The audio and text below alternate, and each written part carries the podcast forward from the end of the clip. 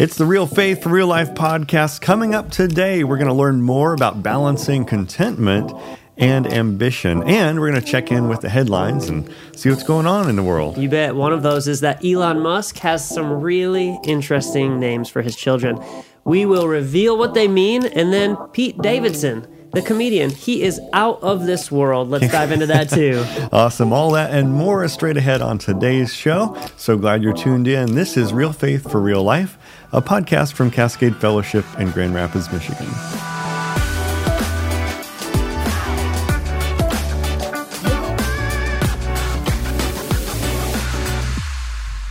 We always start each show by connecting real faith with real life, and we are going to check in with the headlines today. And Elon Musk is in the headlines once again. He's always in the headlines. Seems like it. So this time he is revealing, or his wife Grimes is revealing, they have a second child together that no one knew about. And the part of the story I would like to focus on is the names of these children. Have you heard this? I've heard some of them. I can't pronounce any of them. I know I'm going to struggle, but the new child is named Exa Dark Sid- Sidereal, I think. And um, th- they explain this name, it has to do with dark matter, the number one quintillion, and elves. Of course, elves. So, a great name. By the way, the name of his first child, you know that name, right? Rolls right off the tongue. no. Good try. We're looking at it right in front of us on the computer screen. You still can't pronounce it. Yep. They say it's pronounced X Ash A12. So the X means unknown, it's the unknown variable. Ash apparently stands for love. And then the A12 is one of their favorite aircraft. and so, uh, yeah, the, the cool part about the story we want to look at today is that California has said this is not a valid baby name. You cannot have a dash in your baby's name. You cannot have a numeral in your baby's name. And you can't have this weird character that looks like an A and an E s- just squished together. Yeah. So they had to redo it using more letters to spell these things out. But um, yeah, so it got me thinking like, what child names can you have and can you not have in this country? Hmm, that's a great question. and I know that all across the world, there are names that are just kind of outlawed. They That's cannot right. happen. And you have done the research to kind of pull those out. Share with us what they are. Yeah, so here in the US, you apparently cannot use king or queen in your baby's name. Okay. Or Jesus Christ. I guess that's good. Mm-hmm. Santa Claus, Majesty, Adolf Hitler, or Messiah. Okay. And man, what parent's going to name their child Adolf Hitler? I know, right? But- Santa Claus. Yeah. so, how about other uh, countries? What do we have around the world? Yeah. So in Mexico, you cannot name your baby RoboCop. Oh man, I Well, mean, come on, that's like the a- coolest show ever. that's a pretty cool name, Right? In Germany, Osama bin Laden not available for a baby. right? In Sweden, Metallica. Do not deface that awesome band, right? Yeah, and in Japan, Devil. So anyway, just some fun things from the, the news. That kids do have strange names nowadays. They're They kind of beautiful, but man, they are difficult to spell and difficult to say. Um, yeah. And we saw that in Florida, man. We're where I came from in Florida, just on the cutting edge, man. Some names in Florida you would not believe. But another story for another day. Yeah, for real. I mean, Christine and I were right on the edge of naming our babies zebra cakes because we love zebra cakes. No, I'm totally kidding. It's just a nickname. yeah, now, right. Yeah, right. It will be now. Yeah. Okay. Well, Pete Davidson, a comedian, you may know him from uh, SNL and a few other places. He is out of this world, literally. Yeah, I saw in the news that Jeff Bezos is sending Pete Davidson to space on his Blue Origin rocket. So he's joining the ranks of William Shatner, Michael Strahan, and others who have been flown into weightlessness for about four minutes. And uh, this is going to happen on March 23rd. So I don't know. We've kind of talked about this before, but what is the point of taking all these celebrities into space for four minutes? That's a lot of rocket fuel to like have William Shatner or Pete Davidson float around for a little bit. It does. Feels like a waste of money to me, but he can officially say he's not the first stand up comic, but the first float up comic. Wow. I was Okay. just thinking about that. That's, That's, kind of like a dad joke. Whatever, man. that's good. That's good. Yeah. No, I, I do love space though. I, uh, if I got that opportunity for free, you bet I would take it. Yeah, oh, no doubt. I mean, we've been to Florida uh, Yeah. a couple of times, and I've actually seen a rocket ship take off. I couldn't tell you exactly what it was when I was a Mm-hmm. kid, but there was something about that that just fascinated me. And so, of course, you would take the opportunity to do this. Yeah, where I lived, we could actually see the SpaceX launches from our back porch, even though it was like a mile or uh, hour and a half up the road. It's that bright. Yeah. So the Falcon 9 Heavy, it would just light up the sky like a, a comet moving backwards. It was insane. Yeah, very cool. Um, I love space because you can really get a sense of the the vastness of creation and just God's strength and power and handiwork. You know, His beauty, um, and like the psalm says, that He would be mindful of us in the middle of all of that. That is a really neat thing. Kind of reminds me of part one of our series. Yeah. That He is Almighty, but He is also our Father. Yeah. So we're going to continue in that series next. We're talking about balance. We're finding balance in various aspects of life. Today we're tackling the balance between contentedness and ambition. So we'll tackle that next.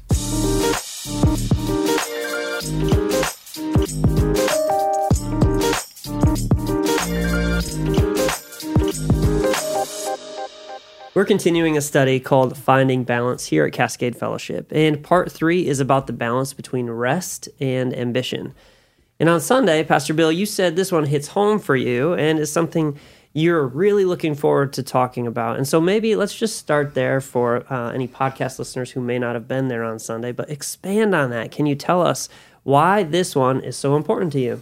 Yeah, it's just um, one of those things that I've noticed as I've navigated through life that there are some people who it just seems like the ambition is out of control. Like I know, I've always known ambition is a good thing, you know, but for some people, they're just so driven that, uh, you know, it comes across as cocky or self centered or something. We're going to talk even more about that next week when we talk about humility and confidence. But um, yeah, so I just began to wonder like, hey, what is the limit of ambition? How ambitious should we be? And what separates godly ambition from, you know, selfish ambition or sinful ambition? And then the same thing with contentedness and rest. Like, hey, I believe in a Sabbath as much as I can. I, I, I try to do my best to rest. I notice when I don't. Um, but where's the where's the limit to that too? Um, you can obviously rest too much. How about retirement? When we retire, is that you know is that okay to rest? Is it? I, I don't know. All these questions are like circulating in my head. Like, how do you properly rest? How do you properly have ambition? And so, how do you keep all that in balance? I don't know. Do you have any opening thoughts about those two and keeping them in, in balance? Yeah, um, I'm trying to think uh, a little bit on my feet here and, and put the correct words into this. But this past uh, winter, I kind of mentioned this to you. I've been shoveling sidewalks for a couple of different properties, and I was ambitious with this. You know, get your name out there and try to talk to a ton of people.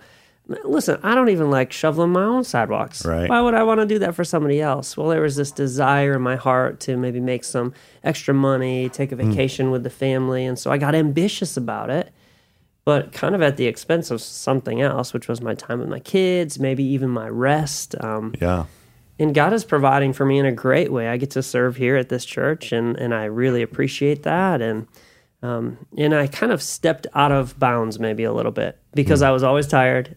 I was kind of grumpy because come on, who wants to shovel snow? That's not super fun. Um, and my ambition took the place of contentment for sure in that moment. Interesting. Yeah, I think as we get into the discussion today, that's that's what we're going to land on is to do the balance right. You have to define both terms correctly, and so we have to ask the question: What does the Bible mean by rest and contentment? And then also, what does the Bible mean by ambition? Mm-hmm. Yeah. Okay, so let's get started with contentment. It's biblical. It- you know, the word is in the Bible. It's a good thing to be content, but you're saying that we still have to be careful how we define it. So, you know, how do we define it? Yeah, well, I've got two verses that should help, you know, narrow in our definition of what the Bible considers contentment. So in 1 Timothy 6 6, Paul says, Godliness with contentment is great gain. So contentment being presented as a very key virtue, presented in a great light by Paul. Now look at how he explains it. For we brought nothing into the world, and we can take nothing out of it. But if we have food and clothing, we will be content with that. Those who want to get rich fall into temptation and a trap, and into many foolish and harmful desires that plunge people into ruin and destruction. For the love of money is a root of all kinds of evil. Some people eager for money have even wandered from the faith and pierced themselves with many griefs. And then Hebrews 13:5 says, "Keep your lives free." Again, here's the theme, from the love of money, and be content with what you have. So there's the, the concept again. Contentment is presented as a virtue to pursue. It's a good thing, and it's opposed to the love of money.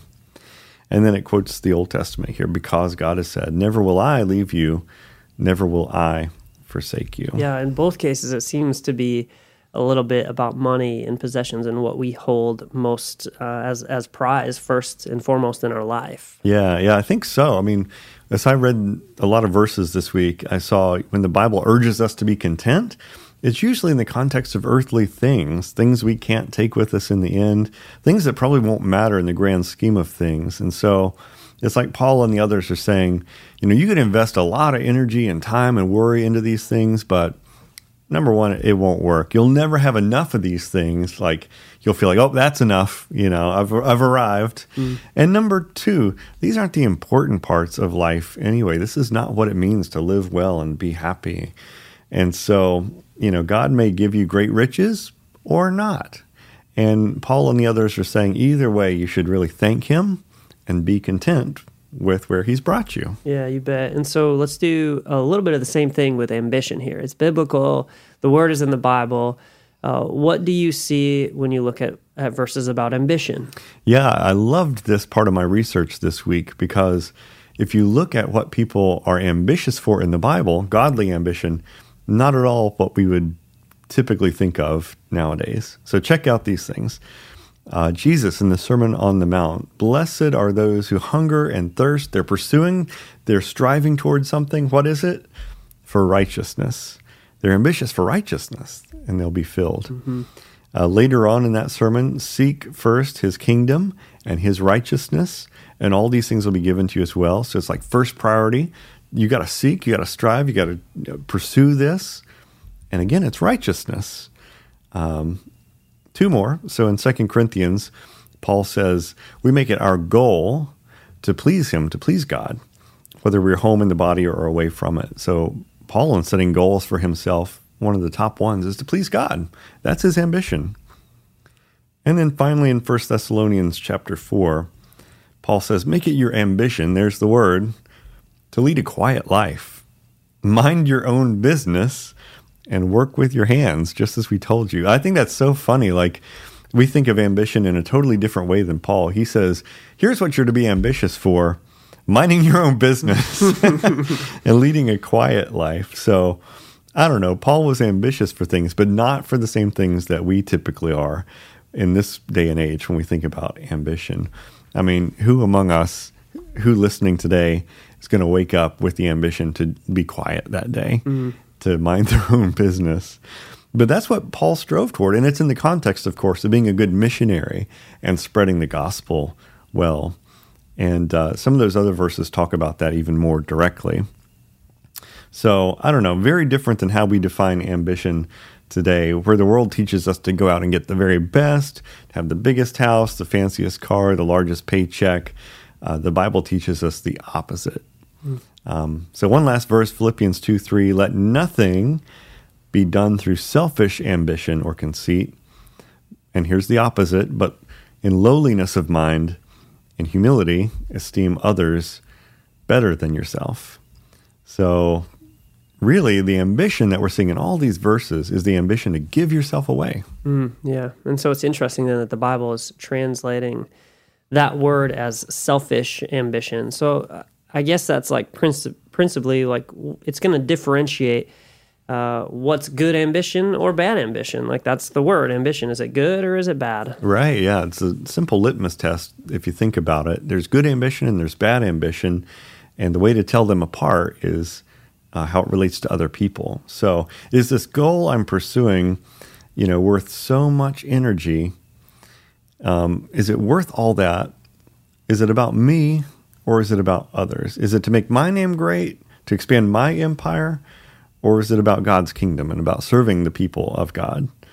So, all of us need gut checks from time to time to just check in and honestly evaluate our ambitions. And um, so easy to deceive ourselves. We need friends and advisors to speak into that as well and say, "Hey, I don't, I don't know if this goal of yours is really you know, for the right reasons. Mm, yeah. So it's easy to deceive yourself even on this. Yeah, and there are some like times uh, where we even pray, and it might even sound like a great Mm-hmm. Yeah. prayer, but it's actually selfishly focused. Um, Mm-hmm. In student ministry, we kind of talk about which direction your prayers are, are facing. Mm-hmm. Are they inward or are they outward towards Christ in the world? Um, and a lot of times yeah. we veil it with these fancy words, and it's actually just Mm-hmm. a request for me. And we're selfishly focusing on me, and that's not what uh, Paul is talking about here. We need to be Yeah, yeah. um, putting our ambitions, our efforts towards growing God's kingdom and, Mm-hmm. and connecting with Him. So, you know, it's okay to be ambitious, uh, but the ambition should be to expand the kingdom of God, spread the gospel, and, and love other people, right? Yeah, and now I think you see the link between these two contentment and ambition. So, godly contentment is resting from this endless seeking after riches for yourself. You know, this dissatisfaction with your life as it is, your own level of fame, your fortune, you know. And godly ambition is the flip side of that. It's not about those things either. It's not about enriching yourself or uh, juicing the number of Instagram followers you have or, you know, living for the likes, you know. And anyway, uh, as I say that, please uh, like and subscribe to this podcast for God's kingdom. Good segue. Anyway, yeah. Uh, anyway, so with a more nuanced definition, you can really see that these two concepts are actually not opposites, but they're very much compatible as long as you define them correctly. So this is how I put it in my notes this week, and you know, my sermon on Sunday ended up going a slightly different direction. You can't say everything uh, all at once, but uh, but this was a guiding concept at the top of my page that helped guide my thinking along the way. So Christians are both content with what God has given them and ambitious to use all that God has given them to expand his kingdom. And the key to finding rested ambition is redeeming what we're ambitious for. So I love that. You can you really can be content and ambitious at the same time. And it's all about trusting God and loving others. So hmm. content because God has given you what you have and ambitious because he wants you to use that, whatever it is he's given you, to expand his kingdom. Isn't that interesting? yeah, yeah. So if we think about ambition, godly ambition, or just honesty, Yeah, right. what are you ambitious for these days? Yeah. Um, I've noticed over the years that my ambitions have definitely changed. Uh, when I was young 20s, it was more about how do you grow the biggest student ministry yeah. or how can I get in front of the largest crowd of people to speak. As I look at my ambitions nowadays, I'm just really ambitious to try to connect and have an authentic relationship with the Father. And um, one of those ambitions kind of it, it'll manifest itself in what I what I've learned as fixed hour prayer. And so scheduling a time where it's just me and God for five minutes, ten minutes, twenty minutes, thirty minutes, however long like your brain allows that to happen really. So that like I can grow in a deep relationship with God. I, I desire that uh, way more than I desire a, a massive youth group or, you know, those are good things and those are great ambitions. And I still seek to reach more students. Uh, but the ambition for me is more um, how do I fill with God um, so that I can overflow into those around me? Yeah, Yeah. yeah. I have similar thoughts. You know, um, Florida was an interesting place to live. Very ambitious down there. Sure. Maybe not godly ambition. It was a lot of rat race kind of stuff, you know. And I felt almost the the need to um, get in that race, a race that I didn't even want to win. I was headed for a prize that, you know, someone else's prize was someone else's goal, just to keep up and just to feel like, um, you know, I'm worth something. And you know that's kind of a sad way to live life. Like, um, so I, I've been doing a lot of work lately just to remind myself, you know, just because someone else is running a race, whatever it happens to be, doesn't mean like I have to run that race too. And if I don't run that race, I lose, and that's not even important anyway.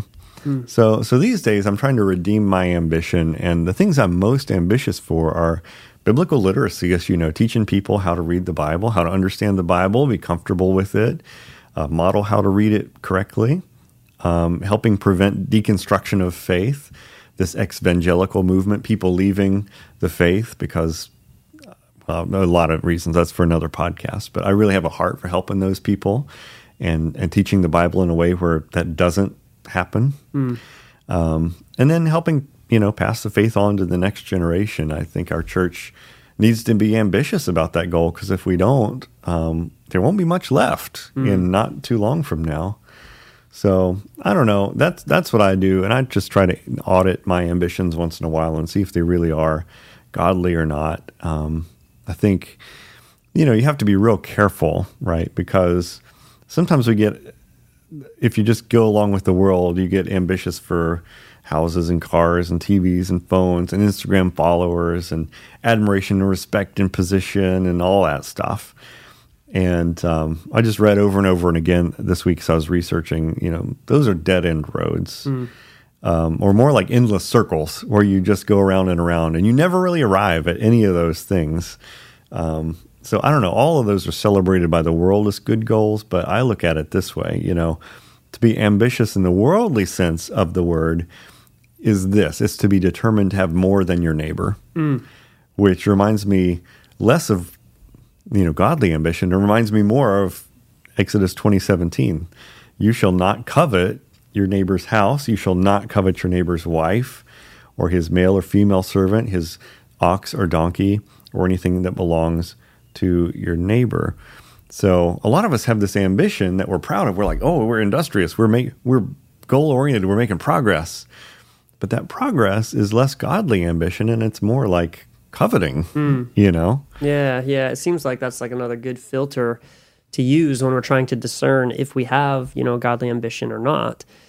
Uh, where do other people fit in this equation? Are we ambitious to get ahead of them, um, or are we ambitious to help them?